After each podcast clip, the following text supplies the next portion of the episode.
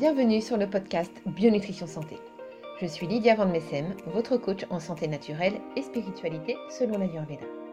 À travers ce podcast, je vous donne toutes les clés pour être en pleine santé, être plus zen, plus heureux et travailler avec les bonnes énergies de l'univers afin de pouvoir réaliser tous vos projets. Sachez que vous pourrez retrouver l'ensemble des éléments dont je parle sur mon blog www.bionutritionsanté.com. Mais sans plus attendre, voici votre tout nouvel épisode. Eh bien, bonjour et bienvenue dans ce nouveau podcast euh, de Bionutrition Santé. C'est Lydia, je suis ravie de vous retrouver comme toujours. Aujourd'hui, on va parler alimentation ayurvédique. Alors l'alimentation en Ayurveda, c'est un des piliers de la santé, tout comme en naturopathie d'ailleurs. Et euh, donc en, Ayurveda, en fait, on a une alimentation spécifique à chaque constitution ayurvédique en fonction des doshas qui vous dominent, bien évidemment. Mais euh, il existe également quelques règles de base à connaître qui s'appliquent à tout le monde. Et c'est ces règles aujourd'hui que je vais vous présenter. Moi, j'aime à les appeler les 10 commandements de l'alimentation ayurvédique. Alors déjà, quelques petites notions à savoir. En Ayurveda, on ne considère pas l'alimentation de la même façon qu'en nutrition euh, classique, on va dire, ou qu'en naturopathie. C'est-à-dire qu'en nutrition classique ou en naturo, euh, on va considérer, on va parler de l'alimentation en termes de nutriments, de vitamines, de minéraux, etc. Alors qu'en Ayurveda, en fait, on va plus euh, être porté sur l'énergétique. C'est-à-dire que chaque aliment en Ayurveda est porteur d'une énergie. Ils ont chacun une qualité, ils ont chacun un dosha dominant et qui va donc rentrer en corrélation avec nos propres doshas dominants. C'est pour ça qu'on va voir qu'il y a certains types d'aliments qui ne conviennent pas à tel ou tel dosha et d'autres qui leur conviennent et ça va vraiment être adapté en fonction du profil de chaque personne. Euh, il y a également autre chose à savoir concernant les aliments. En Ayurveda, en fait, on leur euh, attribue un effet soit chauffant, soit rafraîchissant ou bien neutre. Et alors les aliments chauffants, par exemple, ça va être tous les aliments en général qui sont assez acides, qui provoquent de l'inflammation à l'intérieur du corps ou une sensation de brûlure et euh, ça va être par exemple typiquement la viande. La viande, c'est un aliment très acidifiant, très chauffant et qui par exemple va être totalement déconseillé au profil pita. Puisque l'épita, c'est un profil chaud. Hein. L'élément principal des pita est le feu. Donc forcément, si on rajoute du feu sur le feu, eh bien, ça va provoquer des troubles de santé chez ces personnes-là. Alors, soit des troubles de santé ou des troubles au niveau de l'humeur. En tout cas, ça va, euh, ça va faire augmenter leur dosha pitta. Et du coup, ça peut avoir des conséquences. Ça peut leur créer beaucoup d'inflammation à l'intérieur du corps, etc. Donc voilà, par exemple, la viande, aliment chauffant, déconseillé au pita. Au pita, on va plutôt conseiller des aliments rafraîchissants, euh, comme l'huile de coco par exemple. L'huile de coco, c'est une huile qui est très rafraîchissante et qui est parfaitement adaptée au profil Pitta. Ensuite, il y a une autre notion à connaître en Ayurveda, c'est la notion des saveurs qu'on appelle rasa en sanskrit.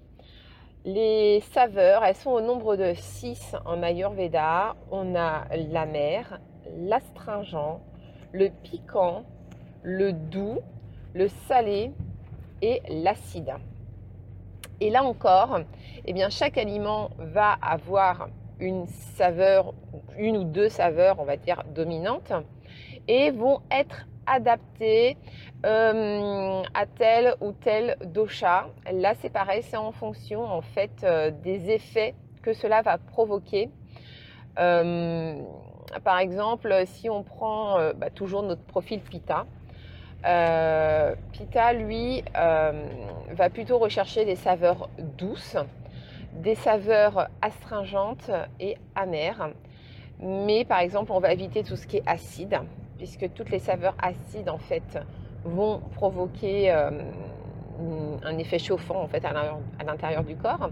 Il va éviter également tout ce qui est salé ou encore piquant, puisque c'est pareil, ce sont des saveurs en fait qui vont chauffer à l'intérieur du corps et qui peuvent du coup lui provoquer des inflammations.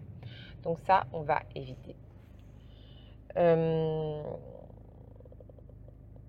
voilà, pour ce qu'il en est des saveurs. Donc là, on verra aussi dans chaque profil, en fait, euh, dans chaque constitution ayurvédique, quelles saveurs sont les plus appropriées. Ensuite euh, vient la notion de feu digestif et d'amma.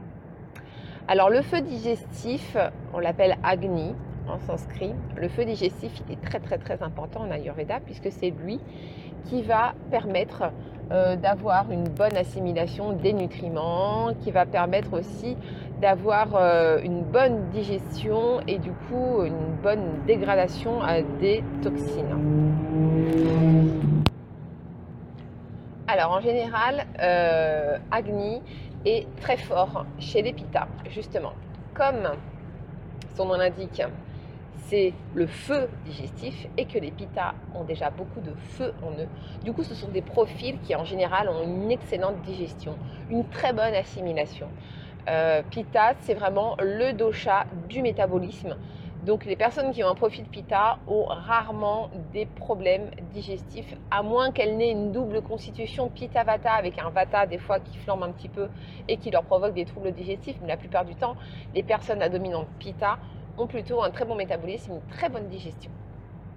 Et ça, c'est vraiment une force chez eux. En revanche, pour des personnes Vata, par exemple, qui ont souvent beaucoup de problèmes de digestion, euh, ou encore pour les, pour les personnes CAFA qui ont une digestion un peu lente, qui a du mal à se faire, eh bien là, euh, Agni va être beaucoup moins fort de nature en fait. Et du coup, la personne va devoir vraiment faire très attention à son régime alimentaire et faire très attention à ce qu'elle mange et à la façon dont elle mange pour pouvoir entretenir ce feu digestif. Et oui, parce que si on a un Agni qui est faible, le problème, c'est que la digestion va s'en trouver altérée. On va avoir une mauvaise assimilation des nutriments, ce qui peut entraîner du coup des carences, un état de fatigue généralisée, une accumulation des toxines, puisque comme la nourriture ne va être que partiellement digérée, du coup on va se retrouver avec des particules de nourriture mal digérées euh, dans le sang qui vont en fait s'accumuler, s'accumuler, s'accumuler et qui vont former tout un, tout un amas de toxines. D'ailleurs, c'est comme ça qu'on appelle les toxines en Ayurveda, on appelle ça amas. Et, euh, et, si on a trop de amas, eh bien à un moment donné, la maladie survient à l'intérieur du corps. Donc le but du jeu en Ayurveda, ça va vraiment être de maintenir ce feu digestif efficace, actif, pour avoir la meilleure assimilation possible, la meilleure digestion possible et donc favoriser une bonne élimination des déchets et des toxines, puisque c'est vraiment la, oh, c'est vraiment l'accumulation de ces toxines et de tous ces déchets en fait qui à terme vont provoquer l'apparition de la maladie. Donc ça c'est vraiment primordial. Voilà, ça c'était les petites notions générales à savoir concernant euh, l'alimentation en Ayurveda et euh, concernant, on va dire, euh, la physiologie du corps et sa façon de réagir en fonction de, l'alimentation. Donc on passe maintenant à ces fameux 10 commandements de l'alimentation ayurvédique, donc 10 petites règles en fait respecter si on veut vraiment euh, favoriser euh, ce feu digestif euh, ultra efficace. Alors la première règle, le premier commandement, c'est de manger des aliments bruts, non transformés. C'est-à-dire les aliments le plus naturels possible, le plus possible bio, en tout cas pour tout ce qui est fruits et légumes, viande et euh, produits laitiers. Alors quand je dis viande, c'est euh, protéines animales de manière générale. Hein. Viande, poisson, œufs et produits laitiers. Ça, c'est vraiment les quatre types d'aliments qu'il faut absolument que vous preniez en bio. Alors, je sais, vous allez me dire, oui, mais le bio, ça coûte plus cher. Oui, c'est vrai, le bio, ça coûte plus cher. Mais quand on, quand on repense son alimentation de manière globale, de manière générale, ça ne revient pas forcément si cher que ça. Aujourd'hui, il y a beaucoup de bio qui est accessible. Pareil au niveau des fruits et légumes, il y a certains fruits et légumes qu'on n'est pas forcément obligé euh, d'acheter bio. Je vous ferai un podcast sur le sujet pour vous aiguiller un petit peu.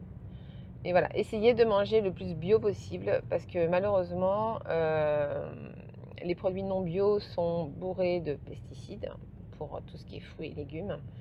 Des pesticides qui sont euh, vraiment mauvais pour le corps. Alors quand on prend chaque aliment un par un, tout va bien. Il ne dépasse pas les normes en termes de pesticides, mais le problème c'est quand on mange 5 fruits et légumes par jour, comme il est préconisé dans le plan nutrition santé nationale, eh bien, en fait, on se rend compte qu'on dépasse allègrement la limite de pesticides, hein, puisque c'est l'addition en fait de tous ces aliments et de tous ces pesticides qui font qu'au final, on dépasse la norme et on se rend malade. Et au niveau de tout ce qui est viande et produits laitiers, donc on a le problème des, des pesticides, éventuellement des OGM contenus dans la nourriture qu'on donne aux animaux. Je pense au bétail euh, aux vaches, etc. Euh, à qui on peut être amené à donner euh, voilà, des céréales, du maïs, de l'orge, etc. Et voilà, quelquefois on ne connaît pas forcément la provenance de ces céréales, donc elles peuvent très bien être des céréales d'origine OGM. Et puis on a aussi le problème des hormones pour les vaches, en particulier pour le lait le problème des antibiotiques euh, pour éviter que les animaux tombent malades, surtout dans les conditions d'élevage intensif. Donc là encore, on verra qu'il faut vraiment favoriser, alors pas forcément du bio pour ce qui est des animaux, parce que c'est vrai que la viande bio coûte très cher. Euh, mais voilà, à défaut de bio, au moins de prendre des filières euh, responsables en fait. Label rouge ou voilà, bleu blanc cœur euh, pour la volaille en particulier. Ça, c'est des filiales en fait qui respectent l'animal, où l'animal est élevé de façon, euh, bah, je dirais, euh, normale, enfin comme, comme il devrait être élevé normalement, c'est-à-dire une vache qui broute de l'herbe dans un pré. Voilà, ça, ça me paraît être la base, ça me paraît être la normalité. Malheureusement, c'est pas forcément la réalité de, de, ce qui se passe dans l'élevage intensif, malheureusement. Donc voilà, faites attention, euh, faites attention aux filières que vous choisissez pour euh, tout ce qui est viande, produits laitiers et donc œufs. C'est important pour votre santé et au passage, eh ça évitera de faire euh, du mal aux animaux. Voilà, ça c'est la, la, petite cerise sur le gâteau. Mais vraiment d'un point de vue santé, c'est super important.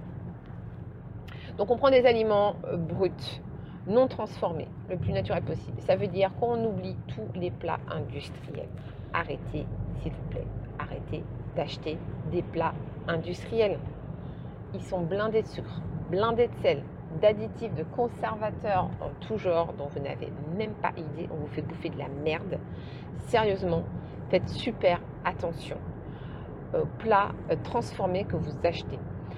Alors, après, je dis pas, il y a quelques marques qui tirent leur épingle du jeu, qui proposent des plats, euh, voilà, qui sont bien fichus, qui sont bons. Euh, dans l'alimentation bio, vous pouvez également trouver des plats préparés qui peuvent éventuellement euh, convenir. En fait, il faut vraiment regarder les étiquettes et prendre des plats qui sont le moins transformés possible, qui contiennent le moins d'additifs Par exemple, je sais pas, vous prenez une barquette de je sais pas moi, de, un plat préparé avec du riz et du poulet avec une petite sauce. Euh, voilà, on va dire un, plat comme ça. Si vous voyez que dans la composition, vous avez de la dextrine, de l'amidon transformé, que vous avez euh, du sucre, fuyez quoi, fuyez. Si vous préparez vous-même du poulet avec une sauce et du riz, ça ne vous viendrait pas à l'idée de rajouter du sucre à l'intérieur. Sérieusement. Et bien là, c'est la même chose. Alors pourquoi aller acheter des plats transformés bourrés de merde qui vont vous rendre malade alors que vous avez la possibilité de euh, cuisiner par vous-même? Alors, vous allez me dire, oui, mais moi je ne sais pas cuisiner, ou j'ai pas le temps, machin, etc. Très honnêtement, euh, j'étais dans le même cas que vous, euh, il y a encore 20 ans de ça. Je ne savais pas cuisiner. Et j'achetais de la merde, clairement. Jusqu'au jour où ma belle-mère m'a offert un livre de cuisine. le petit, le petit clin d'œil message subliminal. Ok, bon, bah, va falloir s'y mettre. Allez, on va s'y mettre. Et puis j'ai commencé à m'y mettre et puis je me suis rendu compte que finalement c'était pas si compliqué que ça, que ça prenait pas forcément plus de temps que ça. Euh, honnêtement, pour tout vous dire, euh, je travaille. Euh, je rentre chez moi, il est 18h passé et je fais à manger pour toute la famille. J'ai un mari, j'ai trois enfants qui en plus ne mangent pas forcément tout le temps la même chose que, que nous, ou en tout cas que moi parce qu'on a, euh, moi et mon mari, on a chacun des intolérances. Moi, je suis intolérante au gluten, lui, il est intolérant au lactose. Donc forcément, je fais attention à ce que les produits que j'utilise pour cuisiner. De toute façon, à la maison, c'est tout, c'est quasiment tout sans gluten et en tout cas sans lactose pour tout le monde. Euh, et puis bah, concernant mes enfants, euh, c'est pareil. Des fois, il y a des légumes qu'ils n'aiment pas du tout. Donc, en général, je compose et je leur fais des légumes qu'ils aiment bien parce que voilà, je considère que. Moi, j'en ai tellement souffert en étant petite de manger des haricots verts euh, à longueur de temps alors que je détestais ça et mes, mes parents me forçaient à les manger. Je n'avais pas le droit de quitter la table tant que je n'avais pas fini mon assiette. Et je détestais tellement ça que j'en ai gardé un traumatisme affreux. Et aujourd'hui, je me refuse à, forcer mes enfants à manger des légumes qu'ils n'aiment pas. Donc je préfère leur faire des légumes qu'ils aiment, en tout cas qu'ils acceptent. Bref, ce qui fait qu'au final, je me retrouve du coup à, euh, cuisiner 36 plats. Euh, et, j'y arrive, je m'en sors. Donc euh, voilà. Donc non, non. L'excuse, j'ai pas le temps, je sais pas cuisiner, c'est pas vrai. Aujourd'hui, vous avez plein de chaînes de, cuisine sur YouTube que vous pouvez trouver qui sont très bien faites avec des recettes faciles, rapides. Donc voilà, vous avez pléthore de livres de cuisine, vous n'avez aucune excuse pour ne plus vous y mettre. Alors vous achetez des aliments bruts, naturels. Si vous ne savez pas si c'est brut ou naturel, vous posez la question. C'est simple, vous dites est-ce que cet aliment existe à l'état brut dans la nature? Si la réponse est oui, alors c'est bon, vous pouvez le prendre. C'est aussi simple que ça. C'est juste revenir à une alimentation naturelle. Parce que c'est la seule alimentation qui soit réellement bénéfique pour nous, tout simplement. Deuxième commandement, manger seulement quand on a faim. C'est ce qu'on appelle l'alimentation consciente, c'est-à-dire manger quand on a faim, s'arrêter de manger quand on n'a plus faim. Et ça, ça demande d'être très attentif à son corps, d'être à l'écoute de son corps, de savoir repérer les signaux euh, de la faim, de la satiété, etc. Alors ça demande un certain exercice, ça demande une certaine habitude à prendre. Vous allez me dire, oui, mais c'est logique en fait, c'est normal, on mange quand on a faim. Oui, mais finalement, si vous regardez bien dans nos vies actuelles, la plupart du temps, en fait, on mange sans forcément avoir faim. On va manger le matin parce que euh, c'est le petit déj et puis qu'on a entendu à la télé que c'était le repas le plus important de la journée. Il fallait surtout pas le sauter, mon Dieu, sinon on risque de mourir le soir même. Donc, euh, eh bien, on mange un petit déjeuner. Et puis, euh, bah, après le midi, bah, c'est l'heure du midi, c'est l'heure de la pause déj. Bon, bah, on va manger, hein, forcément. Puis après, le soir, oh, il est déjà 20h, bon, on va peut-être manger alors quand même, parce qu'après, ça va faire trop tard. Donc, il est 20h, allez, on mange parce que c'est l'heure de manger. On mange parce que c'est l'heure de manger. Ou parce qu'on nous a dit qu'il fallait absolument manger aux trois principaux repas de la journée. On n'a même plus conscience de savoir si on a réellement faim ou pas. Et ce qui est très étonnant, c'est qu'on dit la plupart du temps aux mamans qui sont inquiètes que leur bébé ne mange pas, la plupart des pédiatres ou des médecins vont lui dire Oh, mais vous savez, rassurez-vous, un bébé ne se laissera jamais mourir de faim. Parce qu'un bébé, il est collé à ses instincts. Il sait très bien quand il a faim. Il sait très bien quand il n'a pas faim. Et s'il n'a pas faim, c'est qu'il y a une raison particulière. Et bizarrement, bah, en grandissant, il semblerait que les adultes aient totalement perdu cette notion instinctive de savoir quand est-ce qu'ils doivent manger ou non. C'est dingue, tu trouvez pas Moi, je trouve ça absolument dingue. Donc, redevenez enfant, redevenez un bébé et collez à vos instincts primaires. Vous n'avez pas faim le matin? Ok, bah cool. C'est que votre corps est encore en train de digérer votre repas de la veille. Donc ne le forcez pas. Votre corps est déjà en train de digérer le repas de la veille. Si vous n'avez pas faim, c'est que clairement votre corps est encore en train de digérer le repas de la veille. Donc n'allez pas lui rajouter de l'alimentation en plus. Il n'a pas fini son boulot. Laissez-le tranquille, laissez-le finir tranquillement. Et si sur les coups de 10 ou 11 heures, vous avez un petit creux qui se manifeste parce que ça y est, votre corps, il a terminé son taf, bah allez-y, mangez un petit truc. Pas de problème. Ou même sauter carrément le petit déjeuner et puis commencer votre, votre premier repas qu'à midi. Ça marche aussi. Ça s'appelle le jeûne intermittent et c'est très bénéfique pour le corps. Ça, on en reparlera un peu plus tard. C'est important aussi. Jeûne intermittent, c'est quelque chose qui me tient à cœur.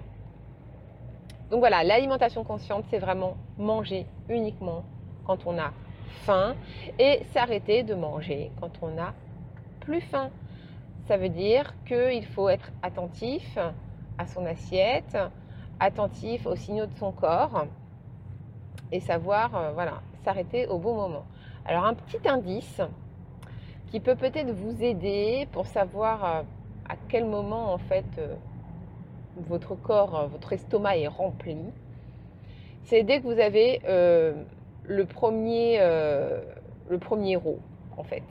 Dès que vous avez un premier rot, ça veut dire que votre, estomac est plein et c'est vraiment le signal pour, euh, pour vous dire d'arrêter de manger en fait. Tout simplement. Voilà, c'était le petit indice, astuce bonus du jour. Troisième commandement, ne pas manger trop lourd. Alors, pour favoriser une bonne digestion en Ayurveda, on considère que l'estomac doit être rempli d'un tiers de solide, d'un tiers de liquide et d'un tiers de vide. Ça veut dire qu'en fait, on s'arrête de manger avant la sensation de satiété complète. Il faut que, idéalement, on garde ouais, un petit espace, qu'on sente qu'il reste un petit espace dans l'estomac. Alors, quitte à remanger un peu plus tard, à se faire un petit goûter par exemple, ça, ça pose pas de problème. Du moment où voilà, on sent que l'estomac est léger et du coup la digestion va pouvoir se faire dans les meilleures conditions et va être rapide. Quatrième commandement, manger des aliments digestes.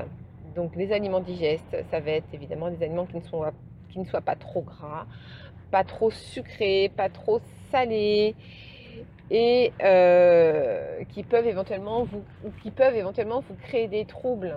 Par exemple, tout ce qui est euh, légumineuses et choux, euh, ce sont des aliments qui sont connus pour créer beaucoup de gaz ou de ballonnement. Et ça va être d'autant plus vrai chez les personnes Vata, par exemple. Donc là, on va éviter de manger ce genre d'aliments.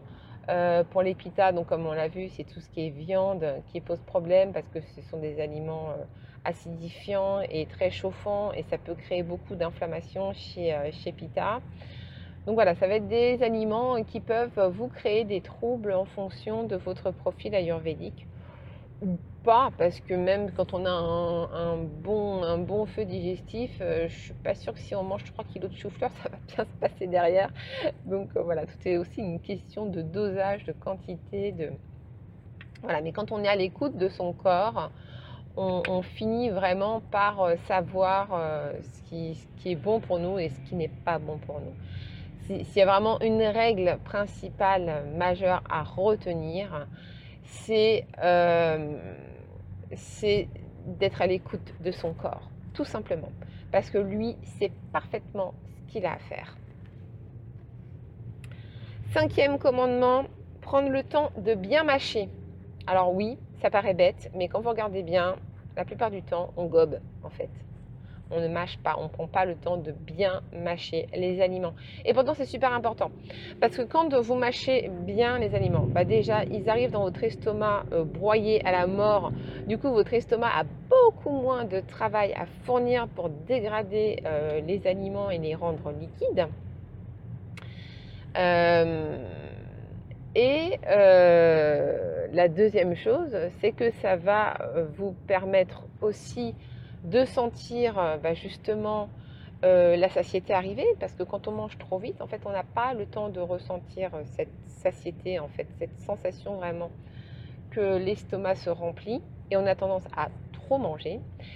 Et enfin, troisième petit argument en faveur du mâchage des aliments, c'est que,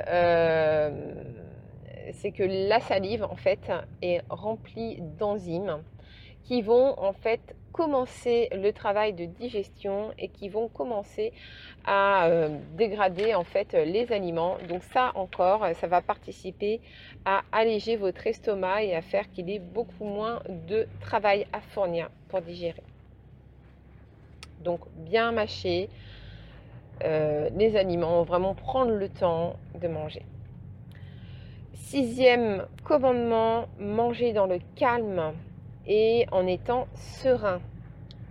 Parce que quand il y a de l'agitation autour de nous, qu'on parle beaucoup en mangeant, etc., on va faire rentrer déjà beaucoup d'air à l'intérieur de l'estomac. Ça va créer de l'aérophagie, ce qui fait que la digestion va être perturbée, on va se sentir pas bien, on va se sentir lourd. Donc euh, voilà, c'est pas top. Donc on mange dans le calme pour vraiment être concentré sur son assiette. Toujours cette idée d'alimentation consciente. Et euh, en étant serein, bah, par exemple, si vous venez de vous disputer avec, euh, avec votre chéri ou avec vos parents ou l'un de vos enfants, n'importe quoi, et que vous que vous sentez euh, perturbé, que vous vous sentez pas bien en fait suite à cette dispute, ou vous avez encore de la colère en vous, etc. Abstenez-vous de manger. Abstenez-vous de manger parce que vous allez manger vos émotions vous allez manger vos émotions, vous allez manger votre colère. La digestion ne va pas se faire correctement derrière. Donc abstenez-vous de manger. Ça passera pas de toute façon parce que votre, votre ventre est complètement noué, votre gorge est serrée et ça ne passera pas. Donc abstenez-vous de manger, laissez passer la colère, laissez passer votre peine, votre tristesse, peu importe. Et ne remangez qu'une fois que vous vous sentez mieux nettement mieux d'un point de vue euh, santé. Septième commandement, ne pas mélanger le chaud et le froid ou encore le cru et le cuit. Alors ça, c'est une notion en Ayurveda qui est très importante, mais qu'on retrouve aussi finalement en naturopathie. Pourquoi ne pas mélanger le chaud et le froid et le cru et le cuit? Eh bien tout simplement parce que la digestion des aliments crus et des aliments cuits ne fait pas appel aux mêmes enzymes. Du coup, on va se retrouver à, devoir avoir une production d'enzymes contradictoires. Le problème, c'est que le corps, lui, ne sait pas faire. Le corps, lui, il produit des, enzymes qui sont nécessaires à la digestion des aliments en fonction de comment ils arrivent dans le corps. Donc, si vous produisez euh, des enzymes, par exemple, qui sont faites pour digérer hum, le cru, et eh bien du coup la digestion du cuit ne va pas bien se faire et vice versa. Si vous mangez des aliments cuits et que derrière vous mangez du cru, eh bien votre corps va commencer à produire les enzymes nécessaires à la digestion du cuit et du coup vous n'allez pas bien pouvoir digérer les aliments qui arrivent derrière. Donc ça, ça peut poser un vrai problème et c'est notamment euh, vrai D'autant plus vrai, on va dire, pour les personnes Vata. Excusez-moi, il y a une moto qui passe à côté de moi. C'est d'autant plus vrai pour, euh, pour les profils Vata, puisque les profils Vata ont une digestion euh, assez compliquée la plupart du temps. Donc voilà, on va vraiment éviter de mélanger. C'est soit on mange du cru, soit on mange du cuit. Si on doit manger du cru en même temps qu'un plat chaud et cuit, à ce moment-là, on va choisir euh, voilà, de manger peut-être éventuellement une petite salade. Mais alors voilà, en petite quantité et euh, à température ambiante, quoi, pas qu'ils sortent du frigo. Par exemple, c'est pareil, euh, si vous mangez une glace, par exemple, et que derrière vous prenez un café, je vous mets au défi de le faire. Alors, si vous avez un feu digestif très très fort, peut-être que ça va passer chez vous.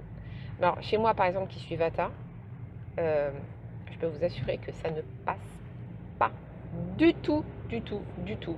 C'est-à-dire que à peine, à peine j'ai commencé à boire mon café, qui arrive sur euh, le, froid en fait de, la glace, mais ça me provoque des crampes d'estomac, mais de dingue, mais vraiment, c'est insupportable.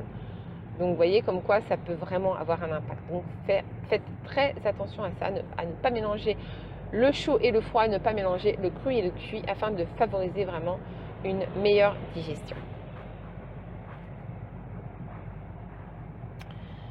Euh, oui, parce qu'au-delà de ça, non seulement ça va favoriser une meilleure digestion, parce que si vous mélangez les deux, du coup, euh, comme ça fait appel à des enzymes euh, qui ne sont pas les mêmes, eh bien le corps va mettre deux fois plus de temps en fait à digérer. Donc vous allez vous retrouver avec une digestion super lente.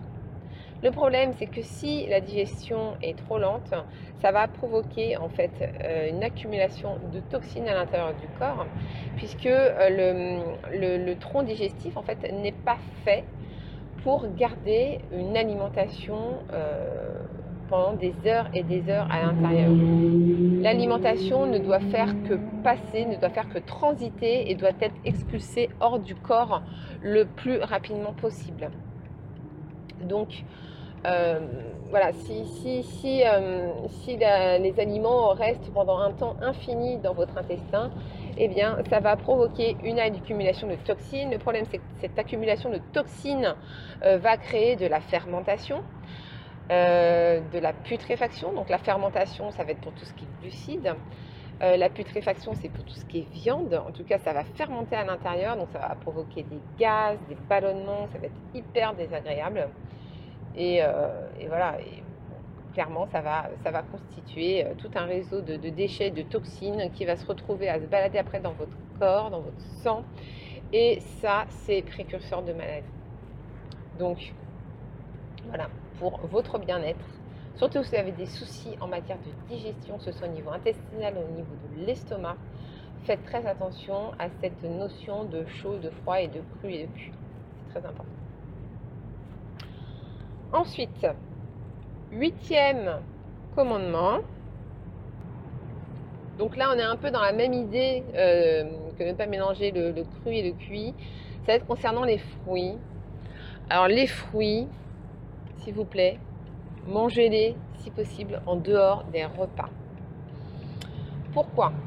Parce que les fruits euh, sont euh, des aliments en fait qui sont digérés très rapidement par le corps. Ce sont les aliments qui sont digérés le plus, le plus rapidement possible. On va dire qu'un fruit en moyenne est digéré en l'espace de 30 minutes. Ok? Donc le problème, c'est que si vous mangez un fruit à la fin d'un repas, qu'est-ce qui se passe? Il va se retrouver coincé, en fait, euh, dans votre bol alimentaire que vous aurez mangé précédemment. Et du coup, la digestion ne va pas pouvoir se faire comme il faut. Puisque forcément, là encore, ça fait appel à des enzymes particulières. Le truc, c'est que c'est les premiers arrivés, entre guillemets, qui sont les premiers digérés, en fait. Donc, si les fruits arrivent en bout de course à la fin de votre repas, ils vont pas pouvoir être digérés dans le temps imparti. Le problème, c'est que s'ils ne sont pas digérés dans le temps imparti, s'ils sont digérés aussi rapidement par le corps, pour une raison particulière, hein, c'est parce qu'ils ne doivent pas rester dans votre intestin ou dans votre estomac, en particulier dans l'intestin. Sinon, ils fermentent. Là encore, ça va créer de la fermentation, des gaz, des ballonnements, des déchets toxiques. Donc, s'il vous plaît, mangez les fruits en dehors des repas. Si vous avez souvent des problèmes de ballonnement à la fin des repas et que vous avez l'habitude, par exemple, de manger un fruit en dessert, bien, regardez la façon dont est composé votre repas. Si vous constatez qu'effectivement c'est le cas, essayez tout simplement de décaler euh, votre fruit en milieu d'après-midi, par exemple, et vous verrez que la digestion se fera beaucoup plus facilement. Vraiment. Et ça, c'est quelque chose que j'ai constaté chez moi. Parce qu'effectivement, avant que je m'intéresse à la nutrition, bah, voilà, comme beaucoup de personnes, il m'arrivait très souvent de prendre un fruit en fin de repas et à chaque fois, derrière, c'était la cata. Et je ne comprenais pas pourquoi, parce que je n'avais jamais fait le lien de cause à effet. Et euh, jusqu'au jour où j'ai appris ça, je fais Ah, c'est intéressant cette histoire. Oh, on va essayer. Ah bah oui, ça va beaucoup mieux. Donc maintenant, chez moi, les fruits, c'est toujours, toujours en dehors des repas. Alors, il y a certaines personnes, qui vous diront euh, non, c'est pas vrai, moi je digère très bien. Alors oui, effectivement, ça peut être vrai chez les personnes qui sont de profil pita et qui ont un très bon feu digestif. Effectivement, où là, les fruits vont pouvoir éventuellement passer en fin de repas. Même si ça ne vous provoque pas de troubles particuliers, moi dans la plupart des cas, je déconseille quand même de les manger euh, à la suite des repas, tout simplement parce que c'est antiphysiologique. Et tout ce qui est antiphysiologique peut tôt ou tard causer des troubles. Donc euh, voilà, autant s'en prémunir. Neuvième commandement, une seule source de protéines par repas. Alors, quand j'entends protéines, je parle de toutes les protéines, que ce soit des protéines animales ou des protéines végétales. Donc ça va être la viande, le poisson, les œufs, les produits laitiers, sous toutes leurs formes. Et les protéines végétales, donc tout ce qui est soja, euh, légumineuses. Donc euh, légumineuses, c'est les lentilles, les haricots, les pois chiches, etc. Pas les haricots verts, hein, les haricots blancs, haricots rouges, etc. Euh, pourquoi une seule source de protéines par repas? Il y a une chose à savoir avec les protéines, c'est que c'est une source d'alimentation, alors qui est primordiale pour le corps. On en a absolument besoin. Hein. ça fait partie des trois macronutriments indispensables au corps avec les glucides et les lipides. Donc il n'est pas question de supprimer les protéines, bien au contraire. Ce sont euh, des aliments très difficiles à digérer. Euh, puisque les, les, molécules en fait de protéines sont très complexes et ça va demander au corps un effort assez important pour pouvoir en fait séparer en fait toutes ces, tous ces acides aminés contenus dans les protéines. Et du coup, ça va demander un certain temps pour pouvoir être digéré. D'autant qu'en général, on mange très souvent avec euh, des féculents, des légumes, euh, peut-être aussi des produits laitiers, etc. Donc du coup, ça va être euh, très compliqué en fait pour le corps de pouvoir en fait digérer tous ces aliments, je vais même vous dire, dans l'idéal, il faudrait carrément manger soit des protéines, soit des féculents. Alors, je ne suis pas forcément d'accord avec ces données parce que pour moi, c'est important d'avoir les trois macronutriments dans son assiette pour vraiment avoir une assiette équilibrée. Mais euh, voilà, un, naturopathe hygiéniste, puriste, vous dira de ne pas mélanger euh, des, protéines avec les féculents, puisque bah, c'est pareil, la dégradation des féculents, la dégradation des amidons demande aussi énormément de temps et peut être aussi très compliqué pour le corps, surtout si on a un feu digestif qui est un peu faible ou une constitution qui fait qu'on a une digestion compliquée. Euh, donc voilà, moi je suis plutôt partisante de limiter euh, effectivement une seule protéine par repas et d'éviter de manger trop de féculents. Ça facilitera grandement la digestion donc, on mange soit de la viande, soit du poisson, soit des œufs, soit des produits laitiers, quels qu'ils soient, euh, ou alors soit des protéines euh, végétales. Alors, vous pouvez très bien alterner, hein, faire un repas protéine animale, un repas protéine végétale. Ou alors, vous pouvez éventuellement cumuler euh, deux sources de protéines, mais à ce moment-là, réduisez les quantités, de façon à ce que votre corps n'ait pas trop de travail à fournir pour pouvoir digérer correctement. Voilà pour euh, ce qu'il y, avait à dire concernant les protéines. Et enfin, dixième commandement, ça y est, on arrive au bout. Ne pas trop boire pendant les repas. Alors ça paraît tout bête, là encore. Mais le truc, c'est que si vous buvez trop pendant vos repas, eh bien en fait, ça va diluer les sucs digestifs présents dans votre estomac. Ça va remplir votre ventre et ça va du coup perturber la digestion, puisque les sucs digestifs sont ultra importants pour ce qui est de, hum, comment dire, pour ce qui est de digérer les aliments en fait, de les euh, réduire euh, à l'état liquide pour qu'ils puissent passer ensuite euh, dans l'intestin. Donc, donc le fait de, boire trop d'eau pendant les repas, trop d'eau ou autre liquide, hein, peu importe, eh bien en fait ça va diluer les sucs digestifs et ça va faire que la dégradation des aliments va se faire beaucoup moins facilement. Donc buvez un verre d'eau avant de manger. Vous pouvez en boire un éventuellement après. Alors après, je ne vous dis pas, hein, si vous avez très soif au milieu du repas, buvez de l'eau. Mais voilà, n'en buvez pas des, litres et des litres. Juste histoire d'étancher votre soif. Et attendez un petit peu après votre repas euh, pour euh, boire euh, une quantité d'eau un peu plus conséquente si vous avez soif. Là encore, c'est pareil. Il y a beaucoup d'idées préconçues qui circulent euh, par rapport à l'eau, par rapport à la quantité d'eau qu'on devrait boire. Euh, je vous ferai également un, podcast consacré à ce sujet parce que euh, voilà, il y a tellement d'idées préconçues par rapport à ça.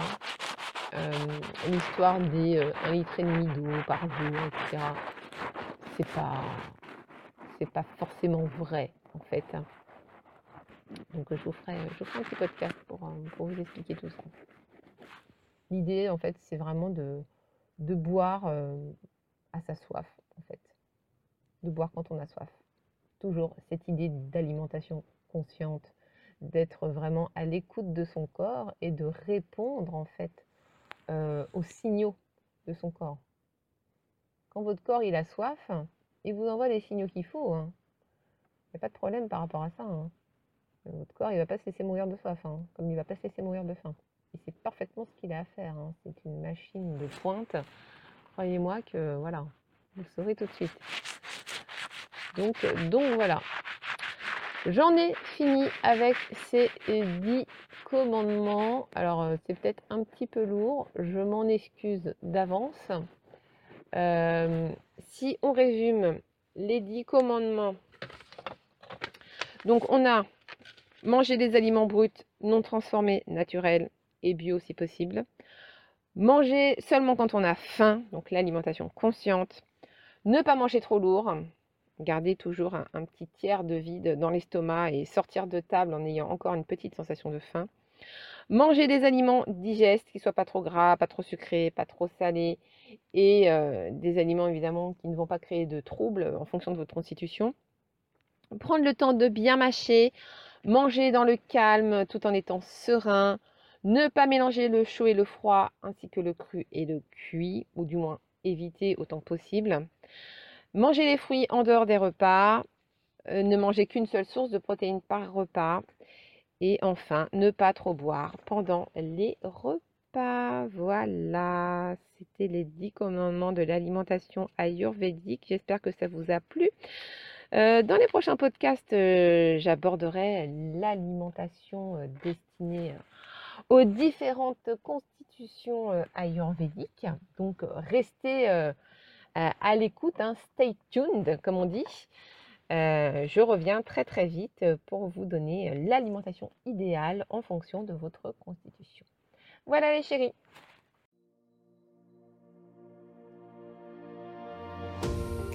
Et voilà, j'en ai fini avec cet épisode. J'espère qu'il vous a plu et inspiré. Si c'est le cas et que vous souhaitez me soutenir, n'hésitez pas à laisser un avis 5 étoiles sur Apple Podcast ou un petit pouce bleu si vous m'écoutez sur YouTube. Et n'oubliez pas de vous abonner au podcast sur la plateforme de votre choix. Vous pouvez également me retrouver sur le blog www.bionutritionsanté.com ainsi que sur ma page Facebook et mon Instagram. Tous les liens sont sur le blog. On se retrouve très prochainement pour un tout nouvel épisode. Et en attendant, prenez soin de vous. Namasté.